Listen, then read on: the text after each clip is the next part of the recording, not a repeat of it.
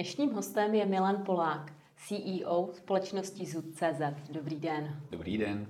Milane, pandemie koronaviru v podstatě hodně intenzivně ovlivnila online obchody, hlavně teda jídla, delivery a tak dále. Jak se to dotklo online nakupování oblečení? Moda měla jednu nevýhodu a to je tu, že se nedala nikam nosit, protože byly zavřené bary, restaurace, lidi byli na home officeu a samozřejmě na home officeu asi nepotřebuju mít nutně košili eh, novou ještě každý měsíc a tedy. Takže my jsme neměli takové píky jako ostatní segmenty, nicméně díky bohu za to, že jsme eh, online, mohli jsme fungovat, mohli jsme eh, prodávat, mohli jsme vydávat objednávky, mohli jsme lidi nenechat, nechci říct nahé, ale bez, bez možností koupit si oblečení. Takže samozřejmě jsem za to rád. A ono, koronavir nám jako ukázal spoustu, spoustu cest, že nesmíme v rohu být smutní, že něco je špatně, že ještě u nás to tak jako lítalo, že jo? ty lidi, když byli ve strachu, tak vůbec nenakupovali modu, potom eh, mnohem více eh, zase si vyrovnávali tu potřebu z těch předchozích týdnů a teda, teda. My jsme si prostě řekli, jestli vyrovneme rukávy a využijeme tu dobu ke zlepšení té služby, kterou nabízíme mm-hmm. zákazníkovi a k zavedení nových služeb.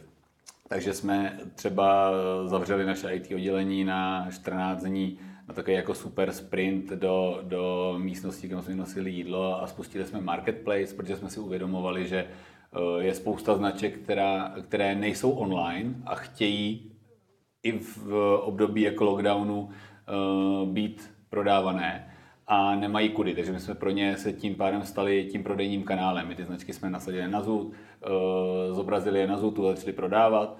To nám Tahle zrovna třeba služba nám zůstala až do teď, takže i teď eh, máme spoustu značek, teď jsme spouštili Marks Spencer a, a další, které mm-hmm. na Zutu nemáme reálně skladem, ale zákazník, jak si je objedná, tak i hned se posílají ze skladu Marks Spencer a odesíláme zákazníkovi. Neděláme to tak, že necháváme Marks Spencer posílat zákazníkovi, to není náš styl, protože pro nás v rámci té služby je zásadní ta poslední míle toho doručení to, tomu zákazníkovi. A třeba to, že u nás si může při vyzvednutí to, to zboží rovnou vyzkoušet, to je ta hlavní, hlavní výhoda po celou dobu jeho fungování. A, a co návyky lidí v těch posledních letech, ať už eh, teda to bylo před příchodem pandemie, eh, s příchodem pandemie a nyní? Vnímáte rostoucí zájem o online nákupy nebo naopak eh, stále přetrvává u mnoha lidí to, že by raději šli do kamenné prodejny, vyzkoušeli si to a teprve pak si to mhm. koupili? Určitě pro e-commerce celkově to byly dva schody přeskočený najednou, když vemu, že každý schod je jeden rok, tak prostě vyletí samozřejmě uh, ten zájem a to, ta možnost, nebo ta nutnost vyzkoušet si něco si objednat online byla obrovská. A já jsem to, jak jsem viděl některý, některý jako vtipný záběry, kde uh, staří lidé, uh, kteří neuměli třeba nakupovat online, tak fakt psali na papírech, chtěl bych si objednat tohle a posílali to poštou do těch e-shopů, což byly jako takový vtipný, vtipný scénky, kde jsme si řekli, on opravdu jde vědět, že každý uh, má tu potřebu zkusit to objednat nějak jinak, protože nemůže jít uh, do toho obchodu. Nicméně tyhle lidi to naučilo. Moda je strašně specifická, ale pořád v tom, že člověku musí ta věc sednout, musí mu slušet, musí v ní vypadat dobře. To, proto si módu kupujeme úplně si, kromě teda asi sportovního trička. A i tam si myslím, že když vidím ve fitku, jak, jak se staráme o to, aby, aby to vypadalo dobře, jak si kupujeme pořád nový ty trika, i tam to není jako jedno. Uh, takže spousta lidí uh, módu chtěla si koupit online, ale přesně ten bloker toho, že si to nemůžou vyzkoušet, tam byl a ten je zásadní tom právě spatřujeme tu největší výhodu ZUTu. U nás si může člověk objednat online a vyzkoušet offline v jedné ze zkušebních kabinek po celé České republice. Co mu není, tak tam prostě nechává, odchází a nemusí běhat s krabicema tam a zpátky. To je to zásadní. Eh, dál jsme, to, to, to je ta výhoda, kterou eh, máme a která právě bourá ty, ty bariéry kde ty zákazníci začali nakupovat online a řekli si samozřejmě, co když mi to nebude, teď jak se to vrací, já se v tom nevyznám, složitý, ještě od někoho ze zahraničí si objednat, co když to budu muset posílat do zahraničí, složitost. Takže tohle to my zjednodušujeme touhle službou a ta se vlastně ukázala jako skvělá, protože tihle zákazníci, když se chvíli výdejny zavřeli, tak ti úplně přestali nakupovat. Když se zase výdejny otevřeli, eh, tak eh, zákazníci začali znovu nakupovat a začali zkoušet, takže jde vidět, že jsou na to hodně fixovaní a že tuhle službu milují. A plus, na čem jsme hlavně pracovali, byla rychlost doručení. My jsme si prostě řekli, že uh, máme sklad v Říčanech, čili v Česku, a my musíme mít to doručení prostě nejrychlejší. To pro, jako, je to trapný, pokud nás porazí někdo ze zahraničí. Takže to je pro nás jako jedna ze zásadních výzev. Přidávali jsme směny a tedy a snažili jsme se prostě, aby jsme to doručení opravdu zrychlili. Už to odeslání zrychlili, takže my dokážeme na Václavák do, do našich zkušebních kabinek posílat uh, same day, takže ten samý, ráno si objednáte, odpoledne tam zkoušíte ty věci a domů odesíláme v ten samý den, takže ta rychlost se rapidně zvětšila. Teď uh, jsme jí i dali název, říkáme jí Módní Express, té naší službě toho jako rychlého doručení módy. Zní to skvěle. Vy řídíte několik modních e-shopů. Uh, už jste to trošku naznačil, jakou transformací si ty e-shopy prošly. Jaké jsou v tuto chvíli největší ty výzvy do budoucnosti? Hmm. Já myslím, že největší výzvy pro nás jsou. Česká republika je velmi konkurenční trh z hlediska e-commerce. Já teďka nemám úplně nejnovější data, ale vím, že vždycky na konferencích v naší bublině e-commerceové se mluvilo o tom, že jsme snad druhá země v počtu e-shopů na počet obyvatel v rámci wow. světa. Neuvěřitelná jako věc. Já myslím, že to je tou českou náturou, hele, ono mu tamhle to funguje, on prodává něco přes internet, já to jdu taky zkusit, udělám si na ShopTetu svůj e-shopík a jedu. Nicméně to samozřejmě většina těch e-shopů, kdyby zmizla, tak si toho nikdo moc nevšimne. Jsou to jako maličký e-shopy, takže to číslo nehraje úplně roli. Jsou to i velcí hráči, kteří samozřejmě zabírají většinu trhu. A já mám pocit, že strašně dlouho trvalo českým hráčům uh, vyrazit do světa. My jsme, asi to dělá i těch 40 let komunismu, kde, kde samozřejmě ta naše takový jako umáčknutí ke zdi a on tam na nás nikdo není zvědavý, budeme tady a budeme jako tady v klidu hlavně, aby tam do nás nikdo nešťouhnul a určitě to tam je složitý a tak. Jenže my jsme v EU, eh, geniální věc, můžeme posílat přes hranice, ne, nemuset řešit clo a tedy. Takže pro nás ta největší výzva v tuhle chvíli, už na tento rok a na příští rok, je expanze, to znamená, uh, jdeme do zahraničí, nejdeme do zahraničí jenom skrze nové země, ať uh, teď, zrovna v těchto dnech jsme spustili tři nové země, je to Španělsko, Itálie a Řecko, kam vstupujeme.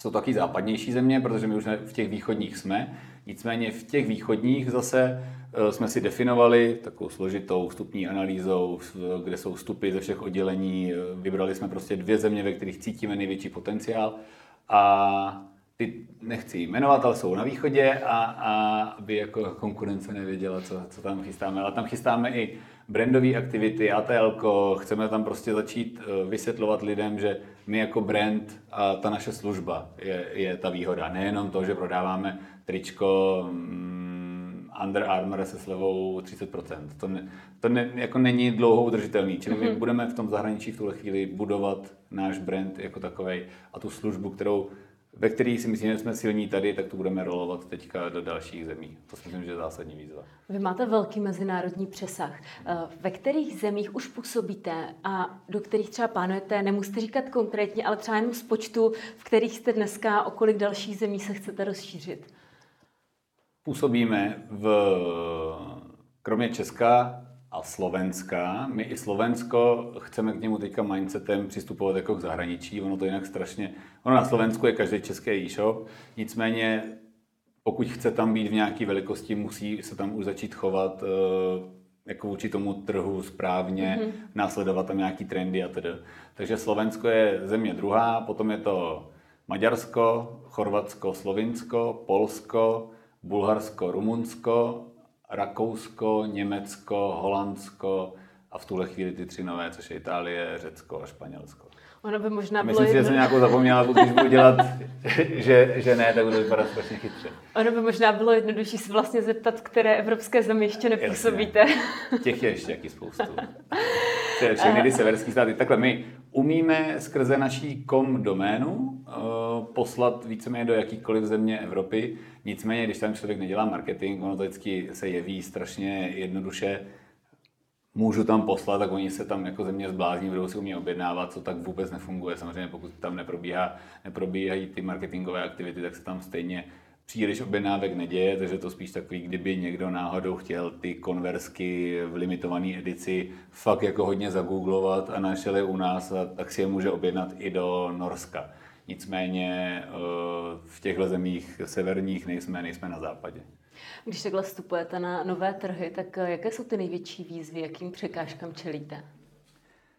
Těch je spoustu.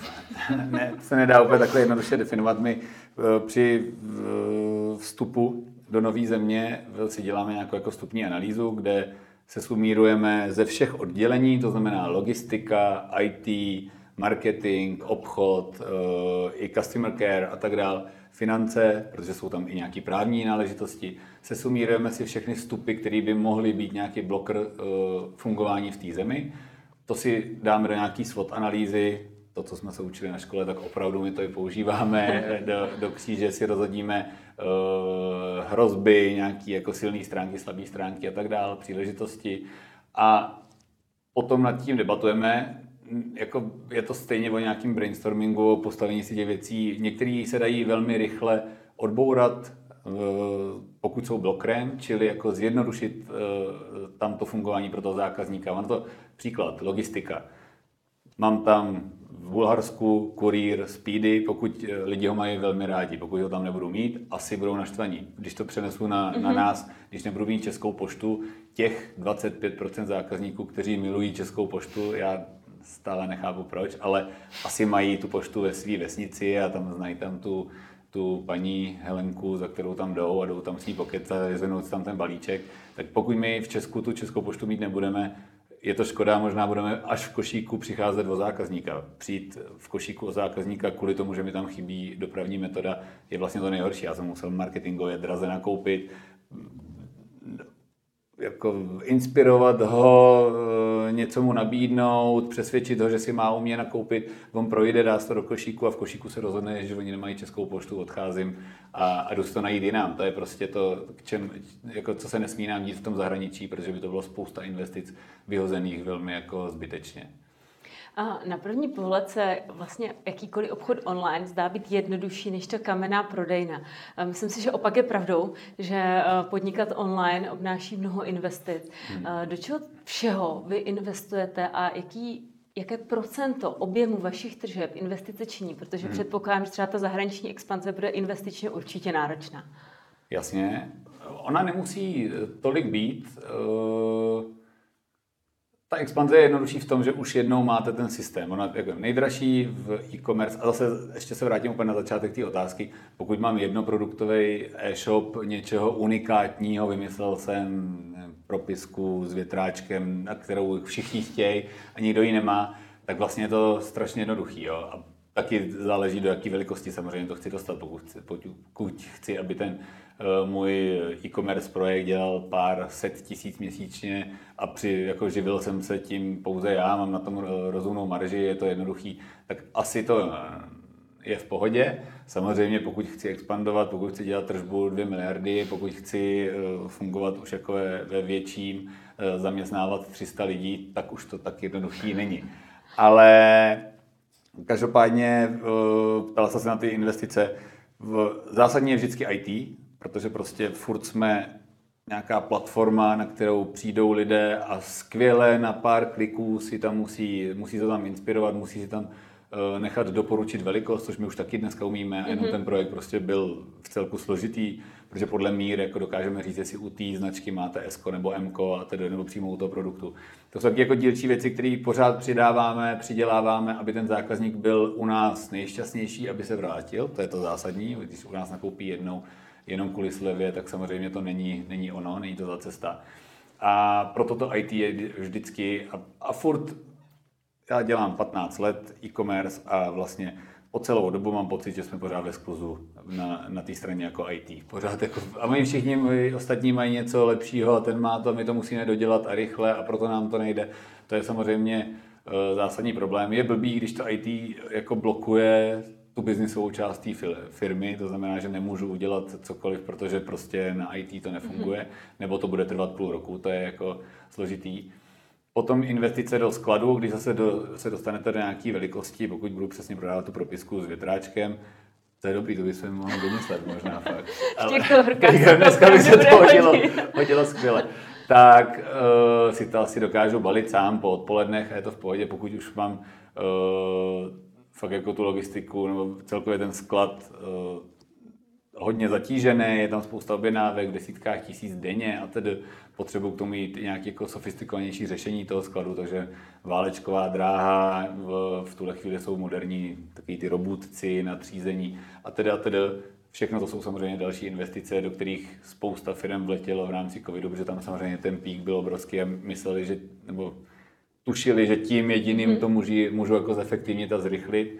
Bohužel náraz potom vždycky nastává, když přijde nějaká doba eh, složitější, která možná je teď a blíží se teď a ty investice už jsou hm, objednaný, nasazený a tak dále, už jako je jenom splácím, ale to prostě k tomu biznisu patří. Takže ty investice jsou na všech úrovních, investice do marketingu, ono se to jako zdá, že se to prodává samo. Já vždycky to strašně jako těžko poslouchám od lidí, kteří nejsou z e-commerce. Jestli uh-huh. tam máte na tom e-shopu a se vám to prodává, tak jako co, co s tím? Když vidím, kolik ten marketing je úsilí, uh, jenom vymyslet kampaň, vymyslet ji tak, aby byla, nebyla nesmyslná i z hlediska nacenění, takže propojení s buyingem, s nákupčím oddělením a tedy, aby to vycházelo pořád jako biznisově zajímavé. Přitom to bylo atraktivní pro toho zákazníka.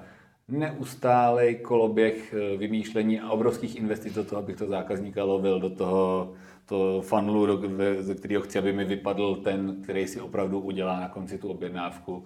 A ještě jsem doufal, že mi samozřejmě potom nevrátí, což, což u nás v modě je taky jako to zásadní uh, issue, který, který neustále řešíme a snažíme se řešit zase spoustou metod typu přesně doporučování velikostí už na webu, a nebo prostě odměňování těch, kteří to jako myslí vážně, opravdu si chtějí něco koupit, protože ty příběhy, kde si zákazník objedná jako 30 sportovních tašek a ví, že si jde vzít jednu, to je prostě z logiky věci to fungovat nemůže.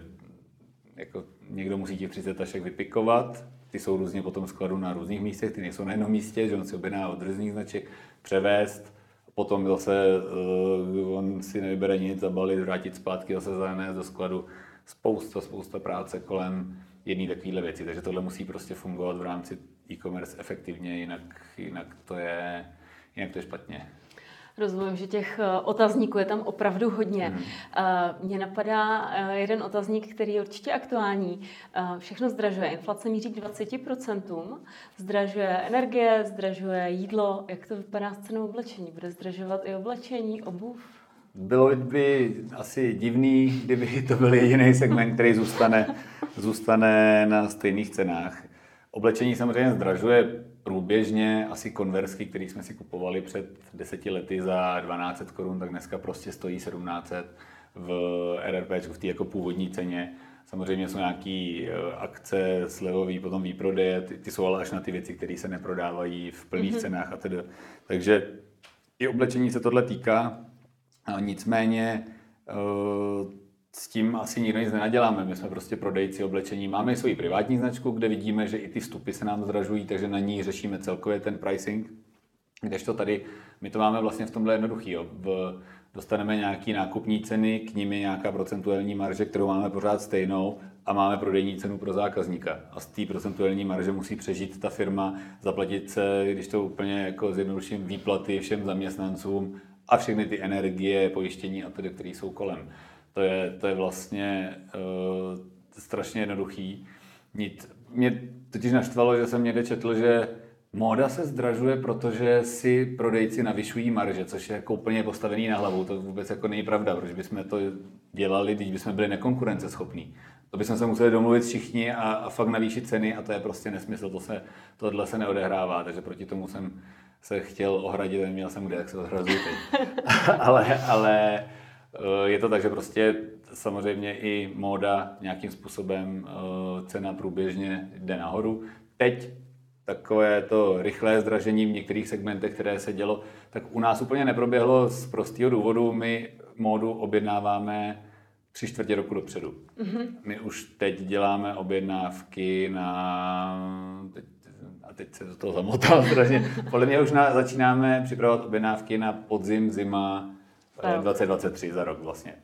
Že léto už máme nakoupený, to už je ve výrobě, to už se vyrábí a to nám začne chodit vlastně v březnu, takže asi jsem to řekl nejspíš dobře, maximálně mě někdo opraví, ale prostě objednáváme tři čtvrtě roku dopředu a i podepisujeme ty objednávky za ty ceny, které jsou v té době. Takže my jsme teď vlastně nechtěně zafixovali ceny našim zákazníkům, takže to, co teďka vidí zákazníci ještě na webu, na Zutu, je, je v, i ve výprodejích té kolekce jaro-léto, je prostě ještě za ty původní ceny nebo za ty ne, nenavýšené ceny ale nechci prostě tvrdit, že ceny v módě zůstávají. V ekonomice je prostě přirozený, že nějakým způsobem eh, inflace funguje. Bohužel neměla by asi být takhle, takhle obrovská. Ale to jsou zase nějaké eh, další věci, které jsme tady mohli rozebírat, proč tomu tak je a o to tady úplně nejsem. Budeme se bavit stále o modě, ale uh, myslím si, že aspoň trošku pozitivní zprávou je, že nemusí uh, uživatelé, klienti čekat zdražení z měsíce na měsíc 20%, že se to spíš, spíš pro, uh, promítne průběžně. Jo, myslím si, že se to přesně promítá průběžně. Uh, nečekáme, že, na, že a už to víme, že už teďka na holky naše nákupčí a kluci na ty objednávky jezdí a není to tak, že jsou ty ceny o 20% dražší oni taky ty vstupy jsou z celého světa a tedy ta moda jako není to tak jednoduchý, tam prostě je spousta, spousta efektů, které do toho vstupují. Eh, minulý rok se třeba zesložitila doprava, zdražila se doprava, jasně, museli jsme s tím nějak počítat, vymýšleli jsme jiné cesty, místo lodi jsme prostě jezdili vlakem eh, přes Rusko, což teďka zase úplně není ideální, takže zase vymýšlíme kudy spodem. Je tam jako spousta takovýchhle zajímavostí, které řešit musíme, ale nebude to podle mýho až tak hrozný, jasně zdražovat se bude. Nicméně, co, co mě zaujalo teď, co se děje, že eh, když koukáme do dat, tak nám mnohem rychleji stoupá prodej eh, teplejších věcí na doma. A my jsme strašně, já jsem to zrovna včera dával na LinkedIn, jestli si lidi myslí, že to může být tím, na to, že furt je venku 35 a já tady se potím celou, celý ten rozhovor, tak uh, jestli se lidi připravují nějakým způsobem na to, že nechtějí tolik utrácet za topení a prostě si řeknou, jako to, že nebudu mít doma 24 stupňů, ale 22 nebo 21 je furt, furt přežitelný, to, že tam nebudu chodit v trenkách, ale prostě budu chodit v tričku nebo v mikině, to je furt jako přežitelný. Možná je to ještě zdravější, no, možná paradoxně, my jsme fakt topili na 24, to není jako výmysl, ale vím, že to není ani jako zdravý pro, pro jako asi žití, takže nás to možná trošku vrátí nohama na zem. Ono občas asi je potřeba trošku dostat. Určitě je zajímavé, že lidi v létě objednávají už tepláky a mikiny. Mm. Možná to souvisí i s tím, nebo velmi pravděpodobně, co jste zmiňoval. Eh, já si osobně teda taky myslím, že eh, lidé možná budou zdravější, protože se budou muset více otužovat. Jasně. Ale eh, prozraďte mi, jestli teda víte, jaké je, jaká je částka, kolik průměrný Čech utratí měsíčně nebo ročně za oblečení a obuv, jestli jsou nějaké statistiky. Já, co mám jako poslední data, taky oni se liší různě no, po internetu, ale tak samozřejmě snažíme se odhadnout, protože my si i je porovnáváme s tou kupní sílou zahraničí a na tom si mm-hmm. děláme nějaký jako mm, minimálně jako softový odhady, eh, jak je rozdíl. A obrovsky narostlo to číslo. Já myslím, že bylo v roce 2016 nějakých 5 tisíc a teď je nějakých 20 tisíc ročně. Za osobu. Za, za osobu za rok. A myslím si, že tam bylo započítaný jako děti, že to bylo fakt krát 10 milionů, abych dostal tržbu za módu v rámci České republiky v naší zemi. Prostě v, celkově za módu. A je to zajímavý, ten nárůst. Jsem zvědavý, co to bude teď, jestli móda, móda bude tím oborem, kde lidi budou uh, trošičku se rozlížet, jestli... Já myslím, že lidi se oblíkají rádi. My, my zase v poměru vůči světu na tom nejsme úplně jako silně. Jo? My zase to tak neprožíváme jako Češi, až to řekneme. My žijeme někteří z nás v nějaký bublině v Praze, vždycky, kde, kde si myslíme, že se všichni oblíkají a máme pocit, že se to stejný děje v Příbrami, v Karviní a v dalších jako místech mm-hmm. v mhm. Česku, v klášterci nad Ohří, odkud já pocházím. A myslím si, že tam ty lidi, ta priorita vypadat co nejlíp je trošku jiná, než když jdu prostě v Praze do hipsterské kavárny, tak prostě tam musím mít ty barevné ponožky a musím jako trošku zazářit, jo. Ale takže tohle ta částka je rozprostřená do celé do celý, uh, naší země. A myslím si, že jsem někde četl, že v, třeba na Ukrajině před tím konfliktem uh, utráceli mnohem víc v poměru ke svým příjmům Ukrajinky za oblečení. Prostě se rádi oblíkají, mají, mm-hmm. mají to rádi, je to pro nějaká jako část životního stylu a to, to samý Rumunky. To samý jsem někde jako zase viděl, že jako Moldavanky mají, milují jako barevnou módu a hodně, zase se to liší v rámci světa, někde mají rádi velký nápisy a velké značky, eh, Bulharsko, Rumunsko, někde zase chtějí jako tu módu úplně jinou, na západě, Francie, Itálie a tedy.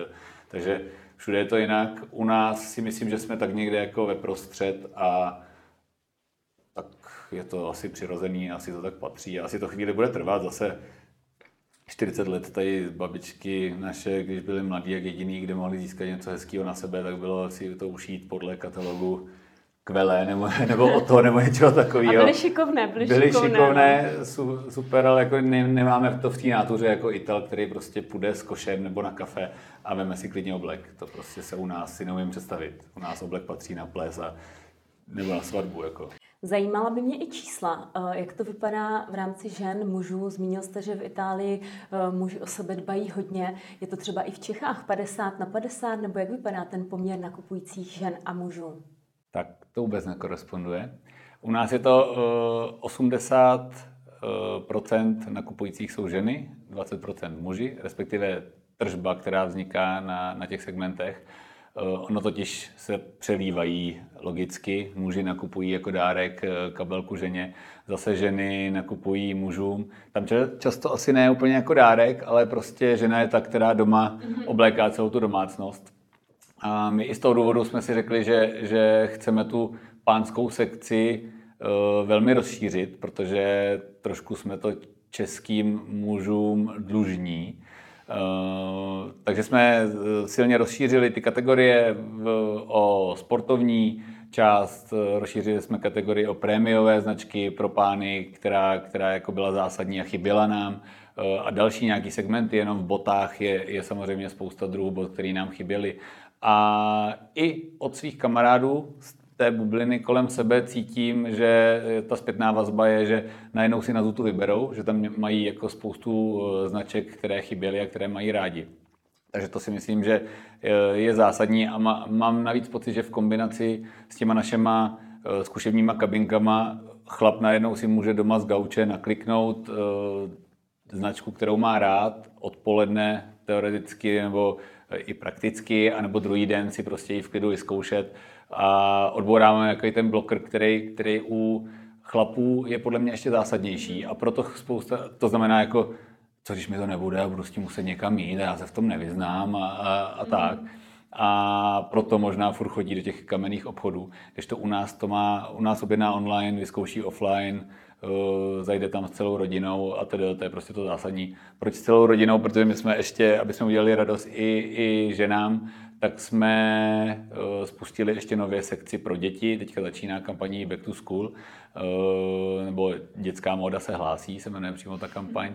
A protože se tam děti hlásí samozřejmě, jelikož teďka půjdou do školy a, a máme tam obří výběr zase eh, zboží a značek pro děti, protože víme, že když už ta ženská je na tom e-shopu, chce nakoupit celý rodině, protože ona často eh, v Česku je tím decision makerem toho, co kdo na sobě bude mít a co, co bude nosit. Vy jste zmiňoval, že eh, ten poměr je 80 na 20. Kam ten váš cíl sahá? Kam byste chtěl zvednout to procento mužů, kteří u vás budou nakupovat?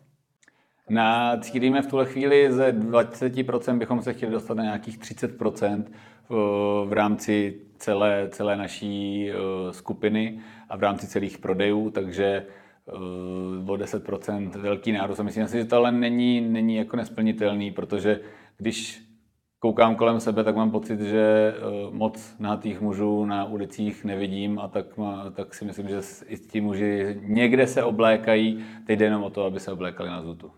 Děkujeme moc, že jste si udělal čas. Děkujeme za velice zajímavý rozhovor a držíme palce, ať se všechny plány daří a dopadnou tak, jak si přejete. Bylo mi potěšením, děkuji. To byl Milan Polák, CEO Zud.cz.